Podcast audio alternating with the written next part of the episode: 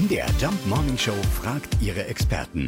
Fakt oder Fake? Stracciatella soll eigentlich eine Suppe sein. Äh, Wir haben nachgefragt beim italienischen Restaurant Osteria da Salvatore in Halle. Bei Koch Busti Dicri. Ja, gibt's wirklich Stracciatella-Suppe? Stracciatella bedeutet getrennt äh, Eier. Erstmal machen wir ein bisschen die Brötung warm mit der Brühesuppe, warm in die Pfanne.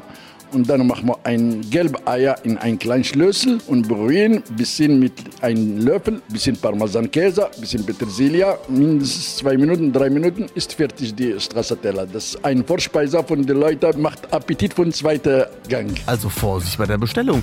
Sagen Sie, Stracciatella könnte statt Eis eine Suppe kommen. Mit Eigelb, Parmesan und Petersilie. Und der Name heißt also zertrennt oder zerrissen. Im Eis sind es die Schokostückchen, in der Suppe das Eigelb. Unsere Empfehlung, erst das eine, dann das andere und äh, weiter viel Spaß. E buon divertimento con Sara e Lars. Ciao. Fakt oder Fake? Jeden Morgen um 5.20 Uhr und 7.20 Uhr in der MDR Jump Morning Show mit Sarah von Neuburg und Lars Christian Kade.